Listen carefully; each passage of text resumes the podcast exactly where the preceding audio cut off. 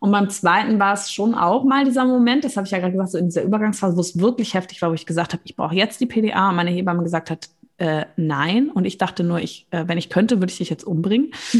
und ich habe wirklich auch gedacht in dem Moment, krass, ich komme hier nicht mehr raus.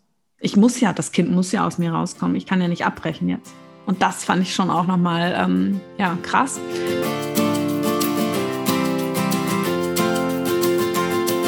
Hallo und herzlich willkommen beim Mama Academy Podcast, deinem Podcast für ein ganzheitlich gesundes und erfülltes Mama-Leben. Wir sind Rike, Katharina und Nicole, eine Ärztin, zwei Mamas und drei Yogalehrerinnen.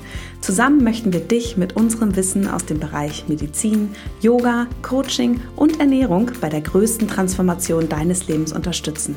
Als Mamas und Frauen ist es unser Herzensprojekt, dich in deine volle Kraft zu bringen.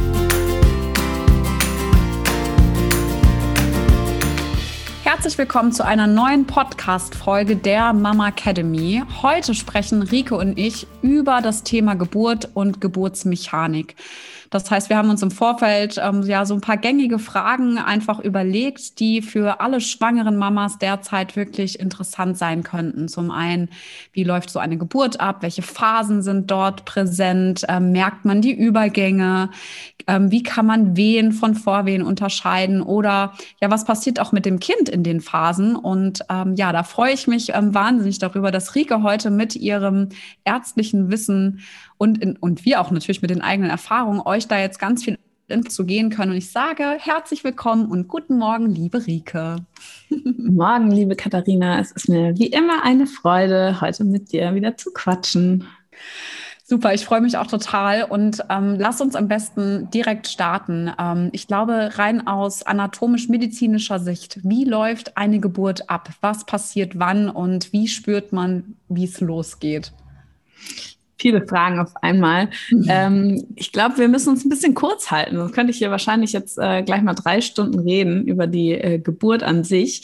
Mhm. Ähm, aber dazu gibt es ja in unserem Kurs auch noch ganz viel Input. Aber wir werden heute auf jeden Fall mal die Facts durchgehen. Und ja, wie läuft so eine Geburt ab? Man kann ganz grob die Geburt eigentlich in drei Phasen unterteilen. Und zwar die Eröffnungsphase, die Austreibungsphase und die Nachgeburtsphase. Und am spannendsten eigentlich ähm, in der Schwangerschaft, vor allem in der ersten Schwangerschaft, ist ja die Frage immer, wann geht's jetzt eigentlich wirklich los? Wann fängt die Eröffnungsphase an? Und das ist ja auch das, wo ähm, wir Frauenärzte, aber auch Hebammen sagen, jetzt hat die Geburt wirklich begonnen, wenn der Muttermund anfängt, sich zu verkürzen und dann auch aufzugehen. Und das kann manchmal ziemlich frustrant sein, gerade bei der ersten Schwangerschaft, wenn das nämlich ziemlich lange dauert und man vorher aber schon etwas länger mit Wehen zu kämpfen hat. Und so eine Eröffnungsphase kann auch mal, ja, zehn Stunden gehen. Also das ähm, oder auch länger, also 15 Stunden ist auch keine Seltenheit. Und das ist natürlich schon ganz schön anstrengend ähm, für die Frauen. Und ja, da ist dann oft eben die Frage, sind das jetzt wirklich Wehen? Ähm, wie kann ich das unterscheiden? Ist das vielleicht, sind das vielleicht nur Senk Senkwehen?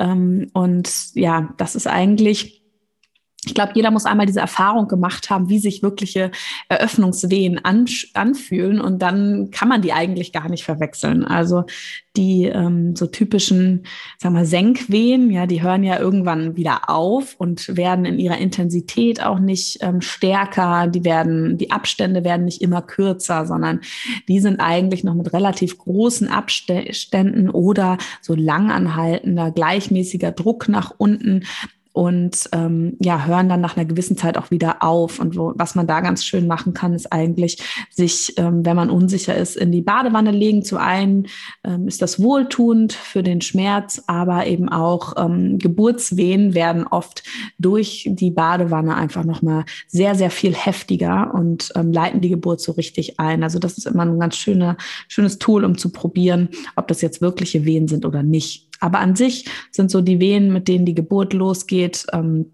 werden einfach von ihren Abständen immer kürzer, werden von der Stärke immer, immer größer und heftiger und ähm, ja, sind dann eben sehr, sehr regelmäßig, also so alle zehn Minuten auf jeden Fall, was dann sich nochmal von den Senkwehen auf jeden Fall unterscheidet.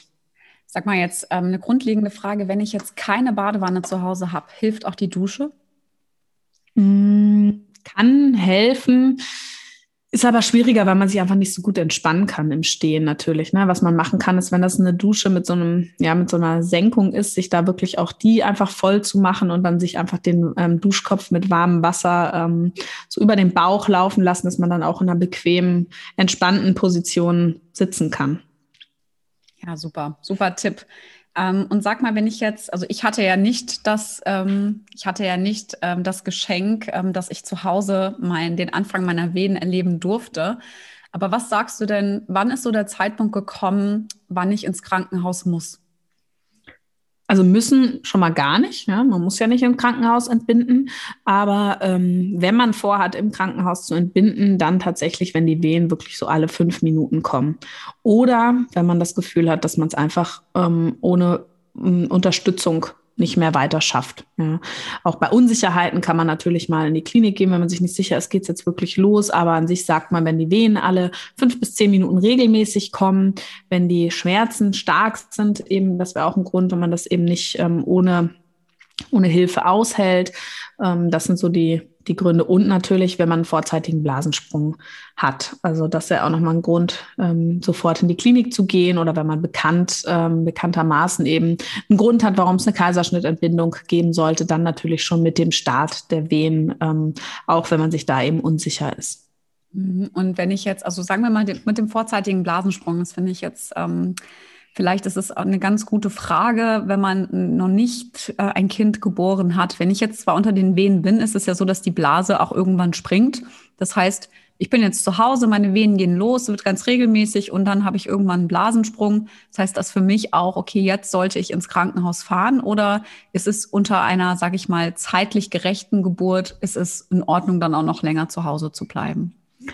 Also wenn das unter regelmäßigen Wehen passiert und die Geburt schon begonnen hat, ähm, ist einmal immer wichtig bei einem vorzeitigen Blasensprung, dass man weiß, dass das Köpfchen ähm, oder der führende Kindsteil einfach fest im Becken ist ja, dass man nicht das Risiko eingeht, dass eine Nabelschnur davor fallen kann. Das weiß man normalerweise, wenn es wirklich ein, ähm, zum Termin hin stattfindet. Das ähm, sollte der Frauenarzt im Mutterpass notieren und auch einmal der, mit der Frau besprechen, dass ähm, wenn das Köpfchen nämlich fest im Becken ist, dann kann bei einem Blasensprung eben auch nicht mehr die Nabelschnur davor fallen und dann kann man sich auch Zeit lassen zu Hause. Ähm, beginnt aber eine Geburt mit einem vorzeitigen Blasensprung, also bevor Wehen eingesetzt hat, haben, weiß man ja nicht, wie lange dauert das jetzt noch, bis Wehen stattfinden. Und durch eine, das kann durchaus auch mal länger als 24 Stunden dauern.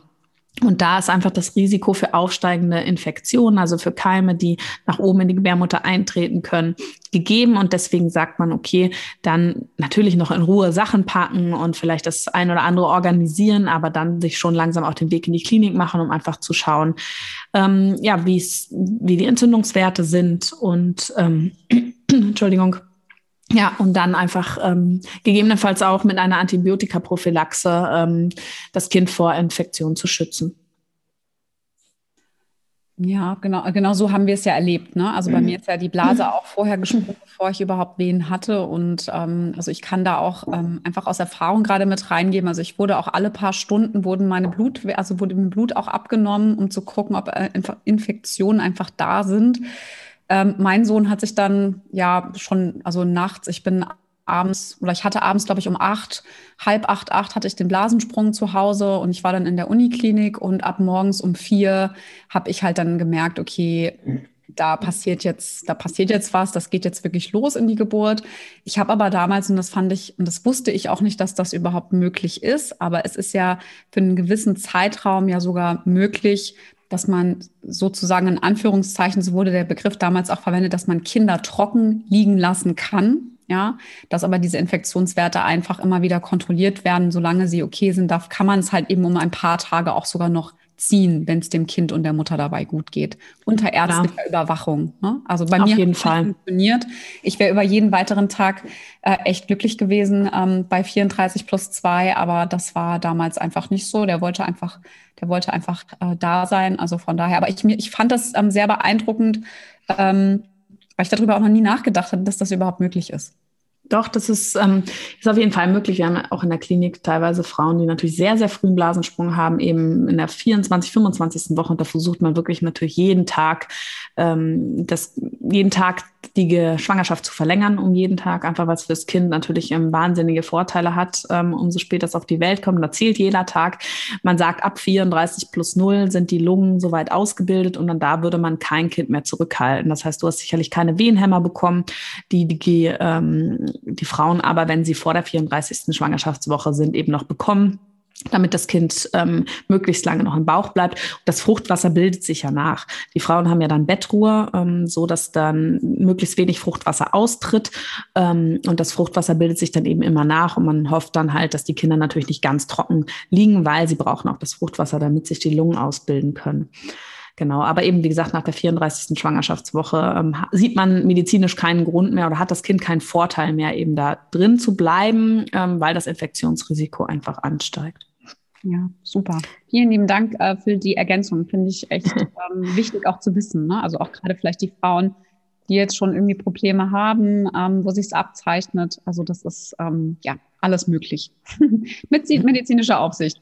Aber sag mal, ähm, Rike, wie unterscheiden sich denn jetzt Vorwehen von richtigen Wehen? Kannst du, hast du irgendwas an der Hand, wo du sagen würdest, okay, damit kann man das irgendwie testen oder selber herausfinden? Also äh, was wirklich wichtig ist, das Vorwehen natürlich, ähm, also die ähm, sind nicht muttermundswirksam. Also das heißt, die ähm, sind da, ähm, die teilweise auch schon Wochen vor der Geburt, ähm, dass die Gebärmutter sich einfach trainiert. Trainiert, dass die Muskulatur sich gleichmäßig zusammenzieht, ähm, dass sie gut aufeinander abgestimmt ist. Und das eben hat keinen Effekt darauf, dass auf den Muttermund. Ähm, sicher gehen, wenn das wirklich in der frühen Woche ist, kann man natürlich nur, wenn man auch mit dem Ultraschall mal nachschaut ähm, und mal schaut, ähm, verändert sich am Gebärmutterhals etwas. Das macht ja auch der Frauenarzt in der Vorsorge. Und wenn da Unsicherheiten sind, natürlich einfach den Frauenarzt nochmal aufsuchen. Ähm, ansonsten, wenn es wirklich um den Termin herum geht, muss man das natürlich nicht machen. Da heißt es tatsächlich abwarten und man muss sagen, naja, also einmal sind sie wirklich nicht so stark von den Schmerzen her und ähm, die Abstände sind größer, plus eben, ähm, wenn man wirklich mal ein paar Stunden zuwartet, ähm, verändern sie sich auch nicht von der ähm, ähm, Intensität. Also Eröffnungs, in der Eröffnungsphase werden die Wehen zunehmend stärker und die Abstände immer kürzer. Das ist bei Vorwehen eben nicht so. Die können auch mal ein paar Stunden Stunden wieder aussetzen und dann wieder anfangen. Ähm, da kann man tatsächlich einfach versuchen, ein bisschen Ruhe zu halten. Und ähm, wenn man hat, eben diesen Badewannentrick mal auszuprobieren. Und ansonsten muss man halt einfach warten, was passiert. Also richtige Geburtswehen werden dann sehr, sehr schnell regelmäßig und dann eben so schon im Abstand von mindestens zehn Minuten und ähm, in, der, in der weiteren Phase dann einfach noch kürzer. Und ähm, wie ist es denn jetzt, also mit den Wehen? Also klar, das kann man dann, also es ist gut, das, das beginnt ja auch, also es, ich habe das, also ich selber habe es nicht erlebt, aber ich habe es ja bei Freundinnen erlebt, dass der Bauch sich dann auch absenkt, ne, wenn das dann so anfängt, dass das alles so nach unten rutscht, also auch so in den, in den späteren Schwangerschaftswochen.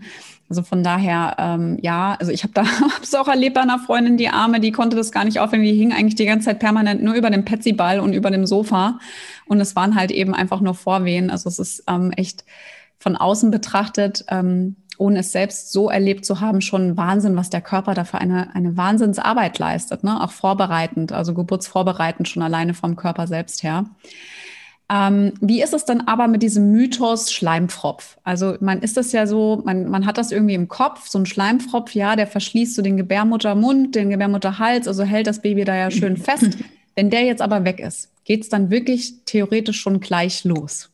Äh, nein, es muss nicht losgehen. Also es ist echt, es gibt ja so viele Mythen auch. Jetzt geht die Schwangerschaft los und in Filmen ist das ja auch immer so geil. Dann platzt die Blase, Blase oder springt die Blase und dann ist schon direkt zehn Minuten später ist das Kind da. Ja, und da ist ja auch ähm, dann oft die Enttäuschung groß, gerade wenn man dann in die Klinik kommt und dann liegt man da noch mal einen Tag und es passiert einfach nichts. Also ähm, so ist es mit dem Schleimfropf auch. Ja, es ist schon eins von den, sage ich mal, unsicheren Zeichen. Es gibt ein unsichere Zeichen, dass die Geburt losgeht.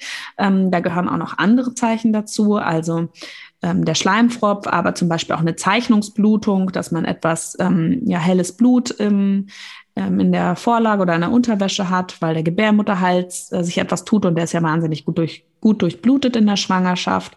Ähm, oder manche Frauen halt bekommen sehr starken Durchfall auf einmal oder auch Erbrechen.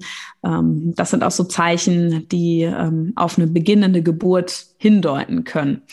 Ähm, aber der Schleimfropf tatsächlich, der ist ja dafür da, dass ähm, er uns eben oder das Baby vor aufsteigenden Infektionen schützt. Der liegt ja, ähm, dieser Zervixschleim ist sehr zäh und liegt ähm, direkt am, äh, am äußeren Muttermund und ähm, ist wie so eine Art Schutz. Und wenn sich natürlich anfängt, am Muttermund etwas zu tun, das heißt, dass sich ein bisschen aufweicht, vielleicht so leichte Kontraktionen da sind, dann löst sich dieser Schleimfropf. Also es ist schon ein Zeichen, dass jetzt irgendwie was passiert ist. Aber es kann eben auch noch mal ein bisschen dauern, bis es dann wirklich losgeht. Ich glaube, bei dir war es doch auch so, oder? Du hast ähm, den Schleimfropfabgang wirklich gespürt, oder? Also ich war, also bei mir ist es tatsächlich so gewesen, dass ich auf der Toilette war und ähm, beim, beim Abputzen gemerkt habe, okay, hier stimmt irgendwas nicht. Es war wirklich so ganz leicht rosa-rot.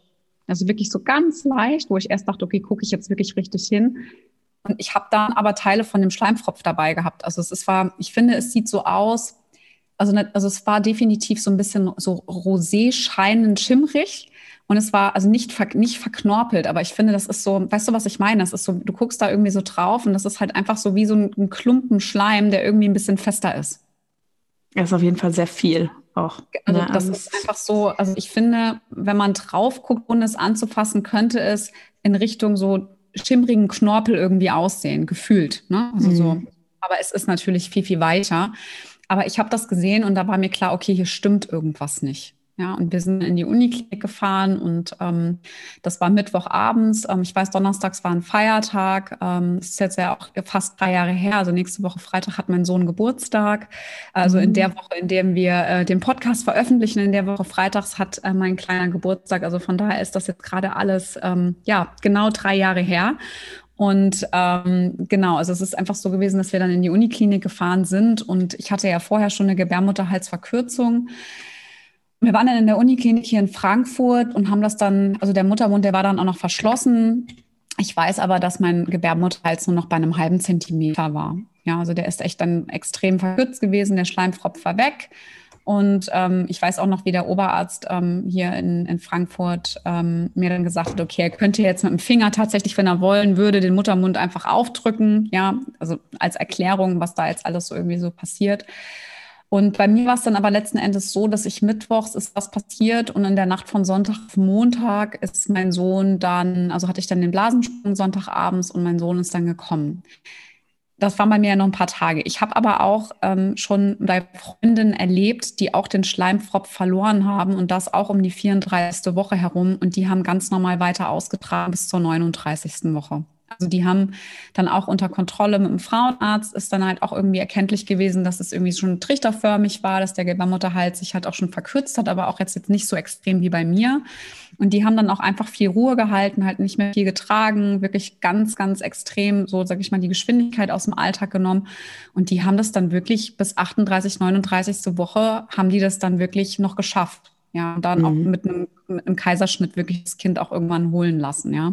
Aufgrund von Corona natürlich einfach alles ein bisschen eine andere Situation. Aber das fand ich für mich war das auch gut, weil ich auch sehen konnte, dass das nicht heißt, okay, nur weil, weil der Schleimfropf sich löst, muss ich jetzt auch wieder eine Frühgeburt erwarten. Also für mich jetzt auch, wenn ich irgendwann mal zum zweiten Mal Mama wäre, hat mir das ganz viel Sicherheit gegeben.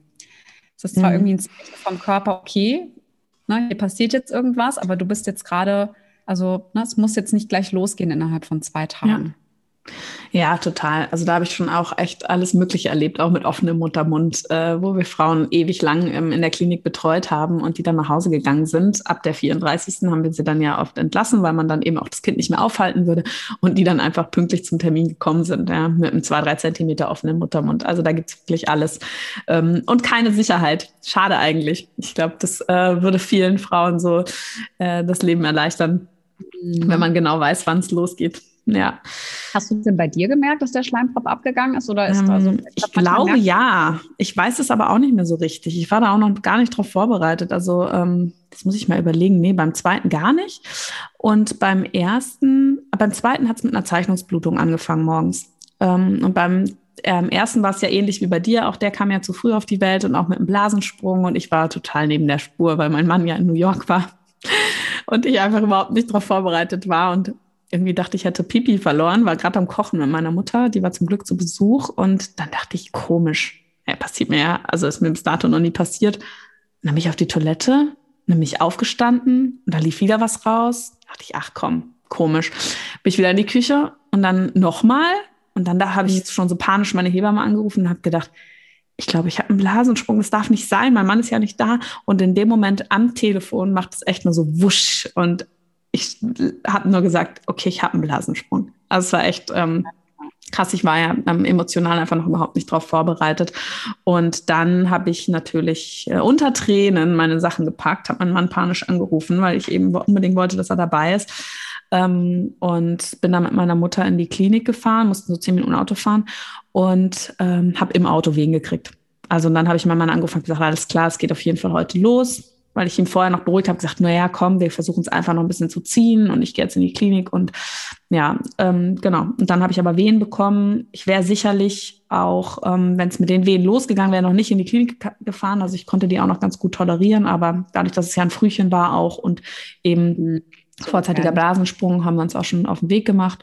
Und ich hatte dann auch eine sehr lange erste Geburt. Ähm, genau, das war sicherlich auch mit ähm, ein Grund, weil ich einfach nicht so richtig losgelassen habe, weil ich mir gewünscht habe, dass mein Mann noch pünktlich ankommt.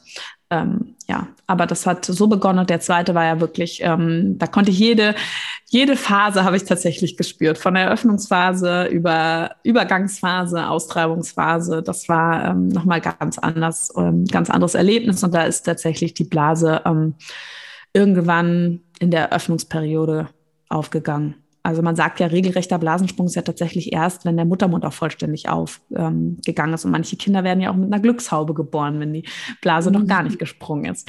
Ähm, ja, aber da war das nochmal ganz anders und ja, so ein bisschen so wie, wie man sich das, wie man das liest, ähm, wie man das lernt, wie so eine normale Geburt abläuft.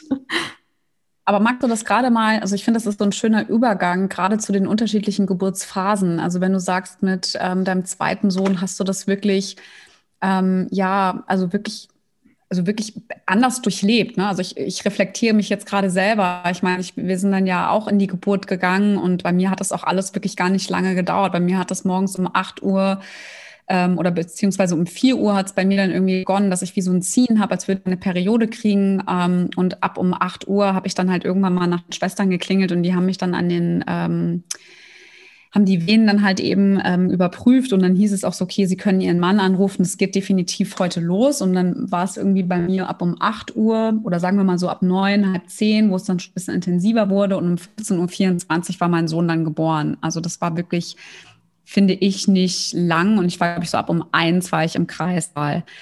Für mich mhm. rückblickend betrachtet, und ich glaube auch aufgrund dieser Extremsituation und auch ersten Geburt, ähm, ich kann dir nicht sagen, wann ich in welcher Phase war. Also wenn du uns einfach mal erklärst, jetzt gerade auch wenn du sagst, in der zweiten konntest du das so cool auch miterleben und mhm. wirklich auch so auch vom, vom Kopf dabei sein. Zum einen natürlich die Frage, meinst du, es liegt daran, dass du dass das zum ersten Mal schon erlebt hattest?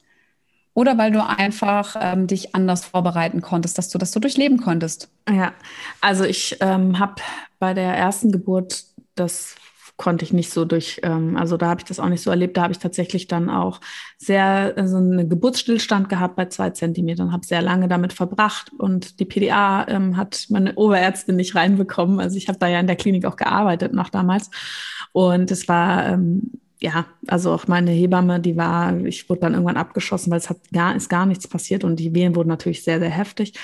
Und da wurde dann, nachdem dann irgendwann die Entscheidung war, sie jetzt entweder nochmal versucht, PDA oder Kaiserschnitt, ähm, hat die PDA zum Glück funktioniert. Und dann hat sie den Muttermund eigentlich manuell aufgemacht. Ähm, und da, das habe ich nicht mehr, also das habe ich nicht gespürt tatsächlich. Und beim zweiten war es wirklich, ähm, ja, also es war so, Erstmal hatte ich schon eine Woche vorher Senkwehen, ähm, wo ich, und ich war darauf vorbereitet, dass der auch so früh kommt, natürlich, ähm, wie der andere, kam er aber nicht. Und ähm, Senkwehen, wo ich auch schon mal im Kreissaal angerufen habe nachts und gesagt habe, boah, ich könnte, könnte sein, dass es losgeht, weil ich mich mit meiner Hebamme verabreden wollte im Kreissaal. Und die hatte gerade Dienst und dann habe ich gedacht, ich gehe jetzt nochmal in die Badewanne und dann sind sie weggegangen. Ne? Also so wie es auch wirklich, ähm, man es ja auch, wie ich es euch vorhin erklärt habe. Das heißt, es war dann klar, das sind keine Wehen. Und dann irgendwann bin ich morgens aufgewacht, so um sechs oder so, habe so gemerkt, oh, ein bisschen wie so Periodenschmerz, dachte, oh, war schon ein bisschen eine Vorfreude, hoffentlich geht's jetzt heute los. Und dann äh, auf die Toilette, ähm, ja, irgendwann auf die Toilette gegangen, dann tatsächlich ähm, so eine Zeichnungsblutung gehabt und dann ein bisschen wehen und mein Kind noch in den Kindergarten, also Kita gebracht und dann ähm, wurde es immer, hat es angehalten und ich habe natürlich auch die ganze Zeit gehofft, dass es jetzt da bleibt und dann war das wirklich so, dass ich die Wehen gut veratmen konnte und dass ich mir dann einen Timer gestellt habe. Also ich habe dann immer einen Timer angemacht, ähm, wenn eine Wehe kam, um dann zu gucken, wie regelmäßig sind die Wehen, wie häufig treten die auf, um dann auch für mich so zu ähm, evaluieren, ist es jetzt wirklich, sind es Geburtswehen? Und das war dann klar und dann war es auch so alle sechs Minuten, aber noch auszuhalten. Und ich habe das richtig, ich habe ja auch viel mit der Atmung gemacht. Das haben wir im letzten Podcast nochmal gesprochen, ähm, besprochen und habe dann ähm, die Wehen, also wirklich so, bin auf der Welle geritten, sage ich mal. Dann ähm, habe ich mich mit meiner Hebamme um zwei im Kreislauf verabredet, habe hier noch ähm, unter Wehen Mittag gegessen und ähm, habe dann meinen Sohn organisiert. Mein Mann hatte an dem Tag dann Homeoffice gemacht, es war noch vor Corona und ähm, dann sind wir so um zwei, haben den Kinderwagen noch zu Freunden gebracht, die dann unseren Sohn abholen wollten und so und sind dann in die Klinik. Und ähm, es war alles noch auszuhalten. Und dann war ich am CDG und dann wurden die schwächer. Dann dachte ich schon so, nee, das gibt es nicht jetzt. Und das ist ja nochmal so, dass es häufig auch der Fall ist, dass das zwischendrin dann nochmal nachlässt. Ähm, also es war halt wirklich so die typischen Eröffnungswehen. Und ich war dann auch, glaube ich, ähm, ich glaube, ich war noch, also es war noch gar nicht, es war ein, zwei Zentimeter offen, als ich dann im, im, im Kreissaal war. Und dann wollten wir noch kurz mal einen Kaffee trinken gehen und dann ging es richtig los. Nämlich in die Badewanne. Dann wurde es echt heftig in der Badewanne. Dann sind wir von da aus in den Kreissaal. Und da war ich, glaube ich, so bei vier Zentimeter oder so. Und dann wurde es irgendwann so heftig, dass mir schwindelig wurde und übel wurde. Ich hatte davor immer diese, diese typischen, in der Eröffnungsphase hat man ja auch nochmal typische Wehenpausen, also wirklich Zeit auch nochmal um durchzuatmen. Der Abstand ist ungefähr alle fünf bis zehn Minuten. Ähm, die Wehen sind ungefähr 30 bis 60 Sekunden lang. Man hat ähm, ja, auch nochmal so eine Erholungspause. Und dann irgendwann, wenn der Gebärmutterhals noch weiter aufgeht, man sagt so ungefähr ab acht bis zehn Zentimeter, kommt so diese Übergangsphase ähm, zwischen eben Eröffnung und vollständige, vollständige Eröffnung, Austreibungsphase. Und dann sind die Venen, nehmen dann in den Schmerzen eben sehr, sehr stark zu und auch in dem Abstand und oft reagiert der Kreislauf mit. Und das habe ich wahnsinnig gespürt. Ich habe wirklich, ich war immer nur im Stehen und um, am Laufen, außer als ich in der Badewanne war, obwohl ich da auch immer in der Hocke war. Und dann habe ich gemerkt, okay, jetzt, ich kann nicht mehr stehen. Mir wird so schwindelig und schlecht. Ich, mir wird schwarz vor Augen. Ich habe keine Kraft mehr. Ich habe gezittert am Körper. Und da habe ich so richtig gespürt, okay, jetzt ist ähm, Übergangsphase und ich hatte keine Pausen mehr. Ich bin dann in äh, habe mich hingelegt auf die Seite und ich, ich konnte nicht mehr hatte halt keine Wehenpause richtig mehr, um loszulassen und war wirklich so, habe gedacht, ich brauche jetzt doch eine PDA. Und dann hat meine Hebamme nochmal geguckt und dann waren es tatsächlich acht Zentimeter. Also das habe ich genau gespürt. Und dann wusste ich, okay, PDA zu spät. Und ähm, dann ging es ja auch relativ schnell. Und dann ähm, ja, war der Muttermund vollständig und dann ging es dann auch, ich meine, dann fängt ja an, das Kind eben, also bis zur Eröffnungs, also in der Eröffnungsphase, das Kind liegt ja oft mit dem Rücken an einer Seite. Das merkt, weiß man auch im Ultraschall dann immer, entweder schmiegt sich an die rechte oder an die linke Seite, ist auch völlig egal. Und dann am Ende der Eröffnungsphase, wenn der Muttermund vollständig geöffnet ist, dann muss das Kind sich drehen, um eben durch das Becken hindurch zu passen, ähm, vollzieht es eben zwei Drehungen. Und ähm, dann, wenn das Kind sich eben gedreht hat, wenn der Muttermund vollständig offen ist, ähm, in der Austreibungsperiode, ähm, dann drückt irgendwann das Kind auf den Damm oder auf den Damm und auf den Darm, beides. Und dieser Druck auch auf den Darm, ja, der löst ja dann im Endeffekt bei uns Frauen auch oft den Pressdrang aus. Also dann ähm, spürt man das, dass man eben auch jetzt unbedingt mitschieben möchte. Und die Wehen in der Austreibungsphase werden dann noch mal wieder ein bisschen länger auch. Also das heißt, ähm, die, man hat dann auch ähm, noch mal ein bisschen Zeit, auch um mitzudrücken in den Wehen. Aber die Pausen sind auch oft wieder länger. Also das wird dann noch mal echt ein Unterschied und das habe ich auch gespürt. Manchmal wartet man ja dann tatsächlich auch auf die nächsten Wehe und will eigentlich gar nicht warten, weil man ja tatsächlich diesen Pressdrang hat. Aber ähm, man braucht ja auch die Unterstützung der Gebärmutter. Die macht das ja eigentlich, könnte die das auch alleine, das Kind da rausdrücken. Äh, wenn man da locker lassen könnte. Aber ähm, die braucht dann eben die nochmal Zeit wieder ähm, und eine Wehenpause, um sich wieder sozusagen die Kräfte zu bündeln. Und da muss man halt warten. Und das ist sehr, sehr anstrengend auch. Und diese Austreibungsperiode an sich, die dauert ungefähr so bis zu zwei Stunden. Ja, bei Zweitgebärenden viel kürzer häufig. Und ja, man, man hofft eigentlich, dass es innerhalb der zwei Stunden sollte es eigentlich schon ähm, passiert sein, weil das einfach das Kind sonst wahnsinnigen Stress erfährt, weil ja der Kopf einfach in dem Becken drin ist. Und ähm, genau, und diese Presswehen, die spürt man dann eben auch. Und dann gibt es nochmal so diesen, diese letzte äh, Phase, wenn dann wirklich der Kopf eben geboren ist ähm, oder kurz äh, bevor der Kopf eben geboren ist, wo man dann nochmal ein bisschen auch ähm, ja, mitarbeiten muss, in dem Sinn, dass man das Kind versucht, nochmal ein bisschen zurückzuhalten. Ähm, da auch nochmal, da haben wir in der letzten Folge auch nochmal drüber gesprochen, ähm, so dem Damm auch nochmal die Zeit gibt, sich mit aufzudehnen. Und dann ähm, wird eben der Körper geboren.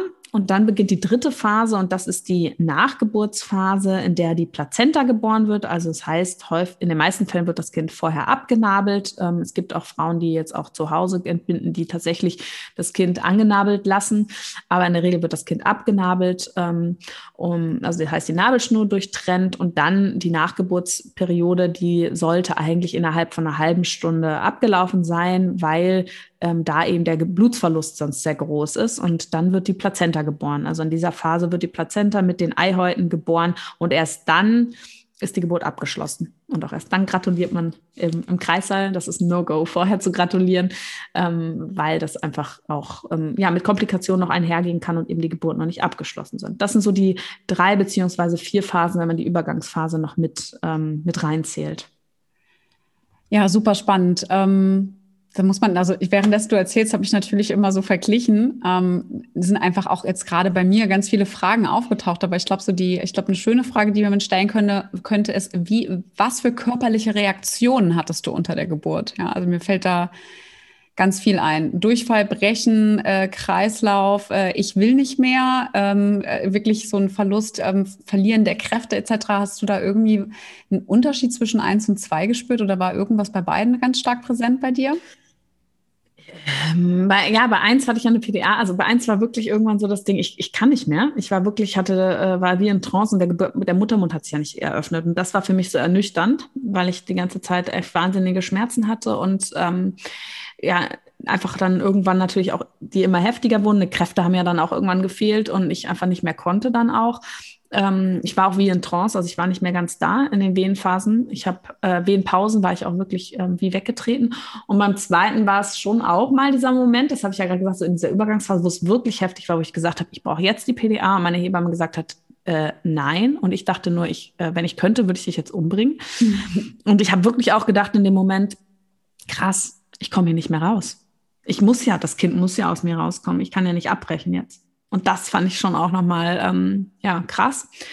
Ähm, und aber trotzdem, als sie dann gesagt hat, naja, du bist ja bei acht Zentimeter, das war für mich wie so ein Push. Und dann dachte ich so, geil, ja. Weil ich habe natürlich im Kopf gehabt, ich bin jetzt genauso, genauso wie bei meinem ersten Sohn. Ne? Ich hänge hier irgendwo bei fünf Zentimetern und es passiert nichts und die Wehen werden so heftig. Und das war ja gar nicht der Fall.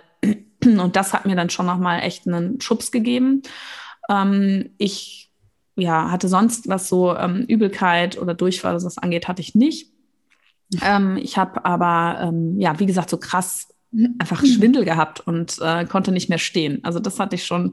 Und ich hatte ja zweimal auch eine, eine Vakuumentbindung, weil meine Kinder einfach große Köpfe haben und mein, mein Becken einfach, das war auch super cool, weil ich die gleiche Hebamme hatte und sie das schon kannte vom ersten und einfach wusste, dass meine Symphyse relativ ähm, in den Geburtsweg reinragt. Also das, das äh, war dann aber für mich auch völlig okay, weil das, ich habe mich da auch in ihre Hände begeben, habe mich super sicher gefühlt und ähm, ja, war, war okay. Ich habe trotzdem natürlich da mitgearbeitet, aber ähm, das hätte einfach ja sonst zu viel Stress für das Kind bedeutet. Genau, und am Ende war es dann echt so, als dann die Nachgeburt da war, das fand ich auch nicht so schlimm, da habe ich dann echt gedacht, oh, jetzt habe ich aber keinen Bock mehr gerade. Also das kann ich aber auch, konnte ich schon immer bei den Frauen, auch im Kreis, als ich selbst genäht habe und so konnte ich immer nachvollziehen, habe immer gedacht, oh, und jetzt noch Geburtsverletzungen irgendwie versorgen, wie ätzend, ne? Und mit der PDA ist das ja kein Problem. Die kann man ja dann immer schön nochmal aufspritzen und man merkt nichts, aber dann war so ohne PDA, boah, das war irgendwie schon, ohne, dachte ich, jetzt habe ich eigentlich keine Lust. Und dann hat aber der Oberarzt gesagt, hier, möchtest du Lachgas haben? Und ich fand es halt so geil. Ich hatte Lachgas schon bei meiner ersten Geburt und finde das halt einfach echt eine richtig coole Möglichkeit, um Schmerzen, ähm, ja, für Schmerzen zu unterbinden, ja, wenn man Lachgas ähm, atmet. Ich weiß nicht, das gibt es ja auch leider nicht mehr in jeder Klinik, aber ich fand es richtig gut. Also ich habe das auch ähm, selber gerne dann angewandt. Ähm, ist nicht jedermanns Sache, weil man halt nicht mehr so ganz äh, da ist, aber es ist, äh, ja, es war dann überhaupt nicht schlimm und ja, das war eher so meine, meine Emotionen in der, in der Phase. Ja, also ich finde es, also bei mir war es, ähm, bei mir, also ich habe echt viele Sachen erlebt in dieser Geburt. Also es ist so, ich bin auch froh, mein Mann saß jetzt gerade mit mir noch im Raum drin. Ich bin eigentlich mal froh, dass der mal kurz den Raum verlassen hat. Aber bei mir war es echt tatsächlich so, dass ich ähm, ja so am Anfang, als ich auch, also ich bin auch, also er kam dann, hat mir noch Frühstück mitgebracht, weil ich dadurch, dass ich aufgenommen worden bin in der Uniklinik, bin ich, glaube ich, auf Schonkost oder so in einem System eingetragen worden. Und ich weiß noch, ich habe eine Scheibe Brot und Butter bekommen. Und ich habe auch vor kurzem dieses Foto jetzt wieder gesehen, was ich meinem Mann geschickt habe und gesagt habe, was soll ich denn hier essen, ja? Und es war so geil, weil er kam dann in die Klinik und hat mir einen ganz großen Topf voller Obstsalat mitgebracht. Und ich war so dankbar mit Erdbeeren geil. und allem drum und dran. Es war so geil. Also ich habe so, ich habe, ich habe dann gegessen. Wir sind durch die Gegend gelaufen und ich habe noch da in der Uniklinik auf dem Balkon draußen mit ihm an der Luft gestanden, weil ähm, nicht im Vergleich zu unserem Wetter, was wir jetzt haben, vor zwei, drei Jahren war es einfach extrem heiß. Ich war schon knackebraun, ja. Also es war echt so mega krass. Ähm, du konntest wirklich in kurzer Hose und in T-Shirt konntest du ähm, wirklich draußen rumrennen. Ja, jetzt kommt mein Mann gerade wieder rein, den muss ich jetzt einmal kurz rausschicken, weil ich glaube, so manche Details muss er wirklich so im Nachgang auch nicht irgendwie hören. Aber ähm, ich weiß es echt noch, wir standen auf diesem Balkon da war so eine Mama mit Zwillingen, die auch noch ganz klein waren. Und das ist so, ich habe gegessen, ich war noch irgendwie da und wir sind da rumgelaufen und zwischendrin hatte ich immer mal Wehen. Und mein Mann hat dann immer schön auf die Uhr geguckt und hat das dann auch, ja, also die Abstände einfach so gemessen. Aber ich musste irgendwann so dringend auf die Toilette. Also ich muss wirklich sagen, ich weiß, unser Lieblingswort Alter, so dringend musste ich noch nie in meinem Leben auf die Toilette, ja. Und ich habe immer darüber nachgedacht, bevor ich dieses Kind irgendwie, also wenn du dich dann so damit beschäftigst, zur Geburt, so ein paar Sachen, ob ich mich, ob ich mir immer eine Darmspülung wünschen würde vor so einer Geburt, ja, weil so ich glaube für uns Frauen erste Geburt im Kreissaal denkst du, oh mein Mann und dann kommt ein Haufen aus mir raus, ist das eklig, ja, also so wirklich so die schlimmste Vorstellung eigentlich, obwohl das eigentlich so nebensächlich ist, ja. Und ich musste auf die Toilette. Also ich möchte jetzt natürlich da jetzt nicht drüber sprechen, aber ich habe das Gefühl gehabt, ich bin seit zehn Jahren nie richtig auf der Toilette gewesen. Ja, also das ist so, fand ich total abgefahren, was der Körper da macht. Also bei mir, also da war, ging nicht. Ja, also ich war auf der Toilette. Ich habe es fast gerade so auf die Toilette geschafft. Ähm, dadurch, dass ich dann ja sogar noch in der Uniklinik ähm, dann irgendwie so ein Zimmer hatte, wo man so eine Doppeltoilette mit jemandem anderen und dann war diese Toilette noch besetzt. Ich bin über diesen Flur, ich bin, glaube ich, in irgendein Schwesternzimmer, bin ich auf die Toilette gegangen. Also richtig furchtbar, muss ich wirklich sagen. Aber das ist krass, der Körper, der macht das alleine. Ne? Also ja. das war für mich so eine, eine Erfahrung, als wir dann ja, die haben dann bei mir auch irgendwann den, den Muttermund halt gecheckt und ich war dann bei so vier Zentimetern, viereinhalb Zentimeter und dann sind wir halt in den Kreissaal und ich habe auch gedacht, ähm, ich musste dann im Rollstuhl, bin ich runtergefahren worden, weil die Station einfach vom Kreissaal jetzt nicht gerade so um die Ecke gelegen war und ähm, ich habe gedacht, oh Gott, ich kann nicht mehr sitzen. Ne? Ich weiß gar nicht, wie ich diesen, diesen Weg im Rollstuhl, das war für mich so unangenehm. Ich hatte immer das Gefühl, ich zerquetsche gerade den Kopf von meinem Warum Kind. bist du denn nicht aufgestanden? Ich bin auch aufgestanden, aber der Weg war so lang und ich konnte nicht. Ich war plötzlich dann teilweise, ich habe dann auch, also auch gepaart mit der Angst, glaube ich, dadurch, dass er so zu früh war und man ja auch nicht weiß, was erwartet dich da jetzt eigentlich. Ne? Bei 34 plus 2, wie klein ist das? Und mein Bauch war nicht so riesig. Du weißt ja nicht so, ne? Du hast ja da plötzlich mhm. ganz komische Gedanken. Und ähm, also bis wir dann da angekommen sind, und bei mir war es dann tatsächlich auch so, ich hatte eine ganz, ganz tolle Hebamme, das muss ich wirklich sagen.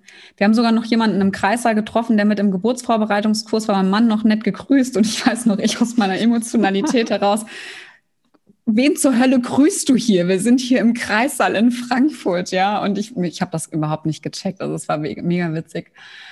Und dann ähm, bin ich auch kontrolliert worden und dann hieß es auch, möchten Sie in die Badewanne? Und dann habe ich gesagt, ja, das nehmen wir mal mit, wenn es geht. Und ich bin dann, das ist auch so geil. ja, ich bin dann so ans, an, ans andere Ende vom Gang, sind wir dann da in das Zimmer. Und ich weiß noch, also es war wirklich, wirklich witzig. Ne? Also ich glaube, die Frauen, wenn jetzt jemand aus Frankfurt irgendwie dabei ist und der auch an der Uniklinik Frankfurt entbunden hat, der kennt dieses Badewannenzimmer. da war so eine Schwingtür hinter einer Toilette und so, also nicht verschlossen. Es war wirklich eigentlich eine Vollkatastrophe für mich in dem Moment, aber gut. Und es war draußen, ich weiß noch, ich bin in die Badewanne rein, ich bin irgendwie in die Badewanne reingekommen und ich war in der Badewanne und draußen, das Fenster war ganz weit auf, es war mega warm draußen. Diese, dieser tolle, mega Wahnsinnsbaum in diesem Garten, der hat mich so beruhigt in diesem Moment. Und dann fragte mein Mann mich so, ob ich Musik hören möchte. Und dann stand da noch so ein uralt CD-Player wirklich in dem Raum. Und er machte das Ding an und plötzlich trällerte Jack Johnson los, ja. und das unterstrichen mit diesem Ausblick aus dem Fenster, nicht in der Badewanne. Das werde ich mein Leben nicht vergessen. Also es war wirklich super witzig. Ich glaube, ich habe auch danach einige Muttis kennengelernt, die auch Jack Johnson dann in der Badewanne gehört haben, weil es gab nur die eine CD in der Klinik. Also ähm, hier auch nochmal der Appell, wenn du Bock hast, deine Musik mitzunehmen, dann, dann mach es. Aber ich fand es total krass in der Badewanne. Es war so, so heftig. Ich habe die übelsten Schmerzen meines Lebens gehabt und ich habe auch einfach so schlimm gebrochen. Also, weil ich vor lauter Schmerz. Kater, die zuhören, die, also, die hier zuhören. Ja, du musst so eine Triggerwarnung aussprechen. Aber, nee, das, das ist, aber ich finde das überhaupt, aber ich will das da, damit will ich das auch gar nicht sagen. Es ist halt echt, ähm, ich finde es einfach ganz krass. Ich habe kein Schmerzmittel genommen. Ich wollte eigentlich auch kein Schmerzmittel nehmen in meiner, unter der Geburt. Mhm. Ja, also für mich war so, ich, ich kann das auch alleine. Ich hatte eine ganz große Kraft und Zuversicht in meinen Körper. Ich schaffe das ohne Schmerzmittel, ja. Und ich fand es echt deshalb auch so wahnsinnig, dass ich das auch so erleben durfte, dass der Körper einfach so einen Mechanismus auch hat, ja, um sich selber auch mhm. zu schützen und dich selber auch darauf vorzubereiten, dass du halt auch, sage ich mal, Energie machst. Dass du, dass du wirklich energetisch auch bereit dafür bist, das zu machen, ja. Und ich meine, ich habe jetzt auch nicht, also bitte jetzt nicht zu Hause denken, oh Gott, oh Gott, oh Gott, was erwartet mich da? Also ich habe nicht in die Badewanne brechen müssen. Das war auch nicht schlimm. Mein Mann hat das auch. Das ist so das ist so wie so ausgeblendet. Das ist so ein Teil, den vergisst man auch ganz schnell wieder. Aber das Coole war halt, dass ich in dieser, in der Badewanne, das hat mir einfach so einen Push gegeben. Und ich bin aus dieser Badewanne, wollte ich irgendwann instinktiv, wollte ich da wieder raus und wollte dann auch wieder zurück. Und ich weiß noch, wir mussten damals über diesen Gang, mussten wir zurück in den Kreissaal, weil sie mir damals auch ein Zimmer gegeben haben, direkt neben der Intensivstation, dass wenn der Kleine kommt, dass dann direkt, ähm, ne, dass dann direkt der Kleine auch empfangen werden kann von den Oberärzten und allem drum und dran. Und dieser Flur, der kam mir so unendlich vor. Ich habe echt irgendwann gedacht, ich muss mich jetzt gleich hier auf so ein abgehangenes Bett schmeißen und muss mein Kind jetzt im Flur gebären, weil ich echt gedacht habe, ich kann, also das war, das war so ein krasser Druck, den ich gespürt habe, dass ich auch das Gefühl hatte, ich kann das gar nicht mehr aushalten. Bis ich da, aber ich bin aber im, im, im Kreissaal noch angekommen in meinem Zimmer, was ich da hatte. Und bei mir war auch immer so der, der, der Punkt, so immer in Bewegung bleiben. Also mag, dass mhm. ähm, mein Mann dann das Bett hochgefahren, ne, hat dann, ich dann wollte mich so übers Bett schmeißen und immer schön das Becken noch in Bewegung halten. Und kaum war das Bett wirklich hochgefahren, mussten es auch wieder runterfahren, weil es nämlich genauso war, wie du gesagt hast, ähm, dass ich einfach irgendwann nicht mehr stehen konnte. Ich habe das Gefühl, ich muss mich jetzt ganz dringend und ganz schnell hinlegen. Ich habe ihn wirklich angeschrien und gemeint, du musst jetzt schneller machen, ich muss mich sonst auf den Boden schmeißen. Also ich hatte echt das Gefühl, krass, ich muss mich jetzt echt hinlegen. Ne? Man kann jetzt echt so im Nachhinein drüber lachen, ne? aber ähm, ich will auch wirklich sagen, es ist aber es keine ist Angstmacherei. Vielleicht nein. entdeckst du dich ja auch selber dann unter der Geburt wieder und dann denkst du dran, wenn du dich über, dann doch auch irgendwie ähm, ja, übergeben musst. Oder ja, es ist normal. Es ist normal. Alles ist normal. Ja, ne? genau. Und ähm, das ist, und, ich, und trotzdem kann man danach sagen, es war eine positive Geburtserfahrung. Total, also mega. Also ich bin dann halt auch, ne, ich habe dann da gelegen und ich weiß noch, ich hatte damals äh, eine, eine befreundete Psychologin, die auf der Klinik, in der Klinik gearbeitet hat und der hatte ich dann einen Tag vorher geschrieben, dass sie ähm, ob sie halt kommt oder beziehungsweise ob sie da ist, weil ich halt eben eine Frühgeburt habe und ähm, die stand plötzlich bei mir im Kreissaal, ja. Und das war total, es war mega, ja. Also auch das mit dieser, mit der Austreibungsphase, mit dem Übergang. Ich habe da auch auch dieses, was die Hebammen dir im Kurs sagen, nimm dir dicke Socken mit und auch irgendwie eine, eine große, eine, eine, große Jacke, die du schnell an- und ausziehen kannst. Ja, ich weiß nicht, ob dir das auch so gegangen ist, aber ich habe das ganz extrem in der Phase gespürt. Mir wurde kalt, mir bitterlich kalt. Ich musste die Socken sofort wieder anziehen und ein paar Minuten später habe ich geschwitzt ohne Ende, weil es mir so heiß war, ja. Mhm wo ich jetzt einfach auch weiß, okay, das ist genau der Übergang. Ja, es ist wirklich so da, der Körper, der auch einen totalen Schutzmechanismus irgendwie reingeht. Also was für ein geiles, geiles System wir eigentlich haben. Ja, das ist echt mega cool. Und ich weiß noch, sie war in der Phase da und es, ist, es sind ja schon wirklich Schmerzen. Also es ist so, jeder Mensch, wir können das überleben. Wir sind dafür gemacht. Ja, wir selber haben halt die Wahl, ob wir die Schmerzen in der vollen Intensität erleben möchten oder ob wir uns eben, sage ich mal, mit Schmerzmitteln unterstützend begleiten lassen können. Alles ist richtig. Also dein Körper, dein Gefühl sagt dir definitiv, was du tun sollst. Bei mir war es so, dass dann meine Freundin im Kreißsaal stand und sagt, Katha, du musst nicht da durchgehen. Du kannst dir jetzt auch einfach Schmerzmittel setzen lassen, ja. Das ist überhaupt nicht schlimm. Du darfst dein Ego rausschieben. Und das haben wir dann auch gemacht. Und dann hat mein Mann hat dann eben auch die Hebamme gerufen und die hat dann auch gleich eine Infusion mitgebracht und so und hat mich dann da dran gehängt und hat gesagt, dann gucken wir mal, wie weit sie sind. Und dann war ich bei zehn Zentimetern schon. Ja, und das war dann auch genau der Moment, wo ich dann noch zu ihr sagte, ich muss ganz dringend auf die Toilette. Und sie so, mm -mm. und jetzt ab in den Vierfüßler, es geht jetzt los. Also von daher von, ähm, also ein paar, also es war dann nicht mehr Ewigkeiten gedauert, ja, bis der Kleine dann da mhm. war. Es waren dann noch so 20 Minuten und schon war er halt eben auf der Welt. Krass, Mann, Katha. Und, ja, mega, also mega Habe ich erst richtig gekämpft. Ne? Also mega geile Erfahrung. Ja. Ähm, ich, also deshalb, und deshalb finde ich es auch so, ja, das sind auch unangenehme Dinge, über die man nicht so gerne spricht. Ne? Deshalb habe ich jetzt auch meinen Mann noch mal rausgeschickt, damit ich es halt jetzt wirklich auch so sagen kann, ähm, weil äh, er muss es nicht unbedingt dringend hören. Aber ich glaube, unter Frauen ist das definitiv okay. Und es soll auch genau das nicht sein. Also keine Angst machen, sondern einfach wirklich die Zuversicht, das Vertrauen wecken in die eigene Kraft, in den Körper, dass das alles richtig programmiert ist. Ja, also es ist mhm. vorgesehen, dass ein Kind seinen Weg nach draußen findet, egal wie ähm, man es möchte oder beeinflussen kann. Aber es geht auf jeden Fall. Ja. Das stimmt und das ist ja auch nochmal so der Punkt. Ne? Also auch wenn es mal nicht in einer ähm, spontanen Geburt, also einer vaginalen Geburt endet, sondern es dann zum Kaiserschnitt kommt, auch das. Äh, ne? Also dass man, da haben wir ja auch nochmal in der Podcast-Folge mit der ähm, Jenny ähm, von Geburt mit Flo, habe ich ja auch viel drüber gesprochen, ne? dass man sich vielleicht auch vor der Geburt, also einfach in der Geburtsvorbereitungsphase auch damit auseinandersetzt, ne? dass man für sich einfach auch mal die Geburt durchspielt, einfach mal schaut, wie stelle ich mir meine Geburt vor, aber was sind vielleicht mögliche Optionen, was kann passieren, ja, dass diese Traumgeburt, wie ich sie mir vorstelle, eben nicht auf die Art und Weise stattfindet und sich dann auch mit den Ängsten, die da vielleicht hochkommen, konfrontiert und sich auseinandersetzt, ähm, um dann eben auch trotzdem ähm, eine positive Geburtserfahrung daraus zu ziehen. Und ähm, ja, es gibt einfach auch Gründe, die, die einen Kaiserschnitt notwendig machen und ähm, das auch völlig, also das ist ja auch eine, ja, wie soll man sagen, völlig normales so so, ab, so plakativ, aber ähm, dass das auch ähm, ne, ne, ja, normal ist in dem Sinne. Ne? Und dass es auch notwendig ist und dass wir ja auch froh sein können, dass es diese Option gibt und ähm, dass man einfach die Möglichkeit hat, weil wir dürfen auch nicht vergessen, wir haben eine wahnsinnig, wahnsinnig niedrige ähm, Geburtssterblichkeitsrate ähm, hier in Deutschland, ja, und ähm, das ist ja in ähm, anderen Ländern, auch in Entwicklungsländern, noch viel höher und war bei uns ja auch, bis der Kaiserschnitt tatsächlich ähm, sich etabliert hatte, viel, viel höher. Und da war das, ja, nicht, da war das auch mal, da kannte man jemanden, der einfach unter der Geburt verstorben ist, weil das einfach so häufig vorgekommen ist. Und das darf man einfach auch nicht vergessen. Also das war für mich einfach natürlich auch durch meine klinische Erfahrung, die ich hatte, stand das an, an oberster Priorität. Ich habe immer gesagt,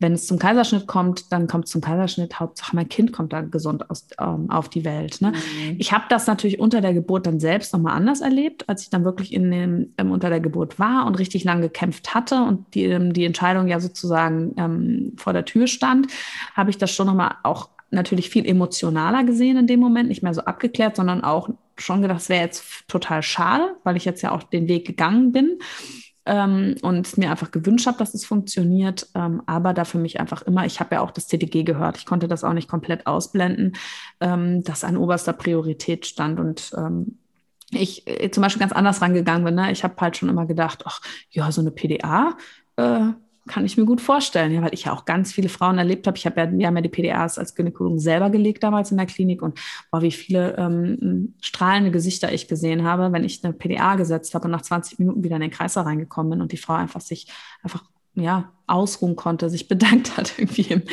So, ne? Also da ist ja auch, nicht jeder ähm, hat diese mentale Geburtsvorbereitung erlebt, nicht jeder kann auch mit Schmerz gleich gut umgehen, ähm, jeder hat auch andere Schmerzempfinden und da muss auch alles akzeptiert werden. Da sind vielleicht auch andere Dinge noch im Kopf präsent, die ein Geburtshindernis darstellen, wie bei mir sicherlich auch bei der ersten Geburt, ja, dadurch, dass mein Mann nicht da war.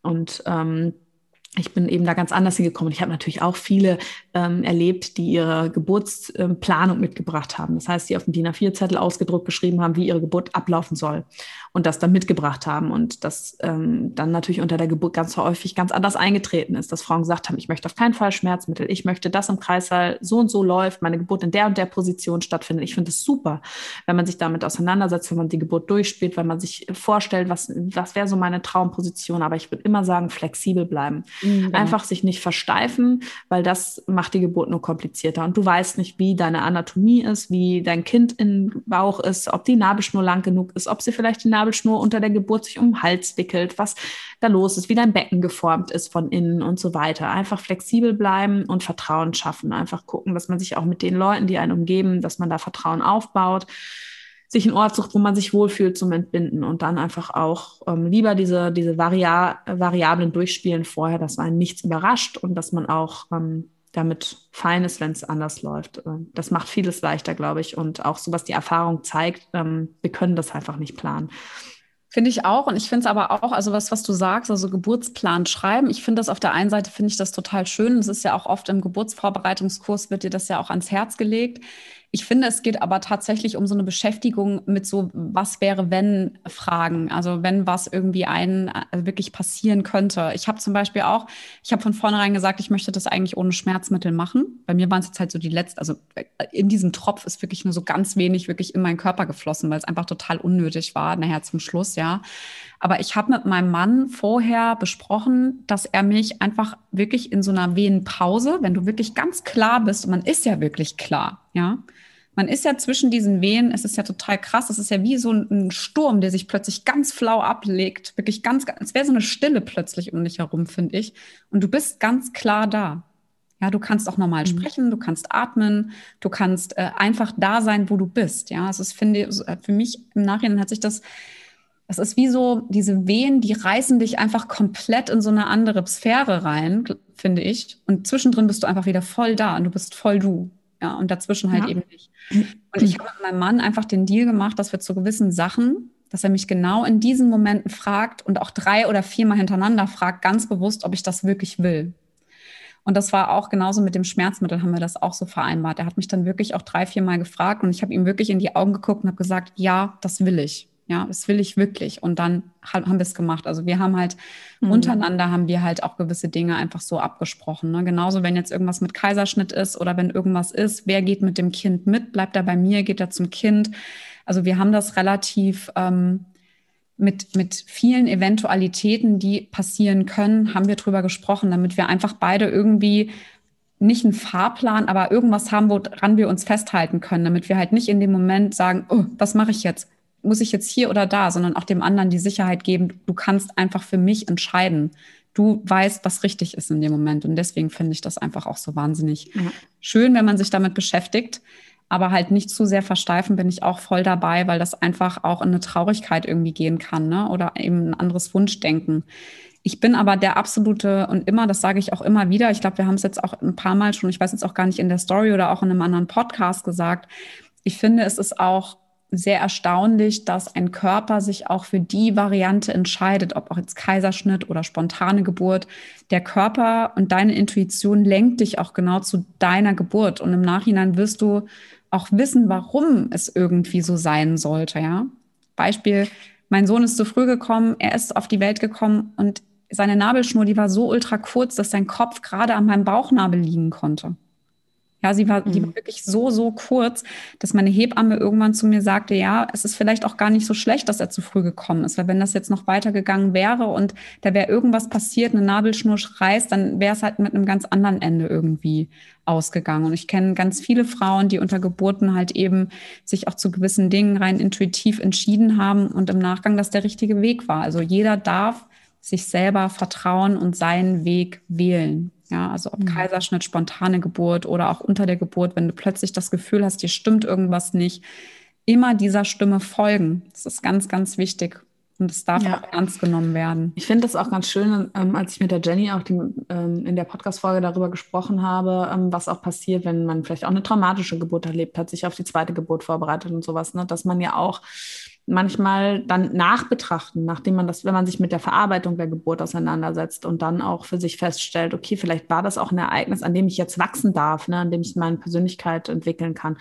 Und damit will ich auch nichts abtun oder so. Also es gibt ja auch wirklich Traum traumatische, dramatische Ereignisse rund um die Geburt und so. Und ähm, und man, ich, ich kann, könnte auch niemals sagen, ja, das war immer für, was. Also ja, es war gut so, wie es war, sondern so, ne, so will ich das gar nicht sagen, sondern einfach, dass vielleicht aber trotzdem, egal wie es gelaufen ist, vielleicht dann irgendwann und wenn es eine lange Zeit auch dauert, bis man an diesem Punkt dann vielleicht auch irgendwann kommt, zu sagen, okay, vielleicht, was kann ich daraus für mich mitnehmen und für meine weitere Entwicklung?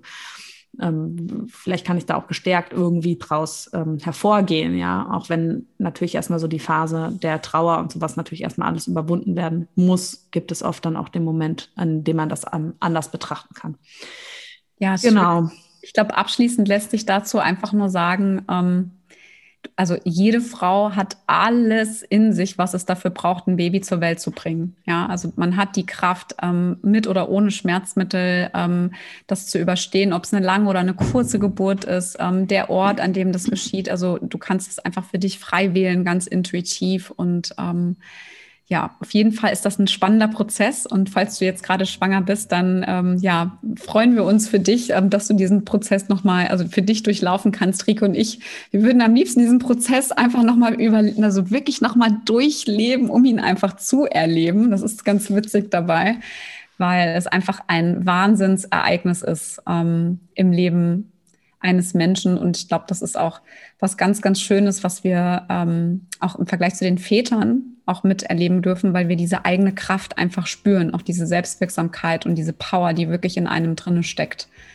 Und ähm, ja, da wünschen wir dir auf jeden Fall auf deinem Weg alles, alles Liebe dabei. Und ähm, wir freuen uns, wenn du mit uns in den Austausch gehst. In der Woche geht es um das Thema Geburt und Geburtsmechanik. Wir hatten eigentlich vor, noch viel, viel weitere Themen jetzt hier in dem Podcast äh, zu besprechen. Aber ich glaube, wir machen da noch eine zweite und eine dritte Folge draus und ein Part, weil es einfach so ein tiefgründiges Thema ist. Und ich finde auch da so eine ja so eine große Aufmerksamkeit auch drauf gelegt werden sollte. So von daher melde dich gerne bei Instagram bei uns, geh mit uns in den Austausch, hinterlasse gerne äh, Feedback unter den heutigen Podcast. Ähm, auch eine Bewertung bei iTunes würde uns wahnsinnig helfen, damit uns noch mehr Frauen entdecken, ähm, Teil ähm, des Podcasts unserer Community auch sein dürfen. Unsere Facebook-Gruppe wächst gerade auch ganz stark an. Also falls du ähm, dich auch mit anderen Mamas, Frauen vernetzen möchtest, tritt auch gerne da einfach hinzu und zu guter Letzt, Rike hatte es ja am Anfang der Folge schon ähm, ja, erzählt, dass wir eine Videoserie auf unserer Homepage bereitgestellt haben, ähm, mit dem du gesund durch die Schwangerschaft einfach geleitet werden kannst mit ganz viel Bonusmaterial, äh, mit Yoga-Therapiestunden oder auch einem Ernährungsplan. Also falls du da Interesse hast, guck gerne auf unserer Internetseite auch mal nach, melde dich dazu an und ja, wir wünschen dir alles Liebe und ähm, ja, wünschen dir einen guten Start in die Woche und bis bald.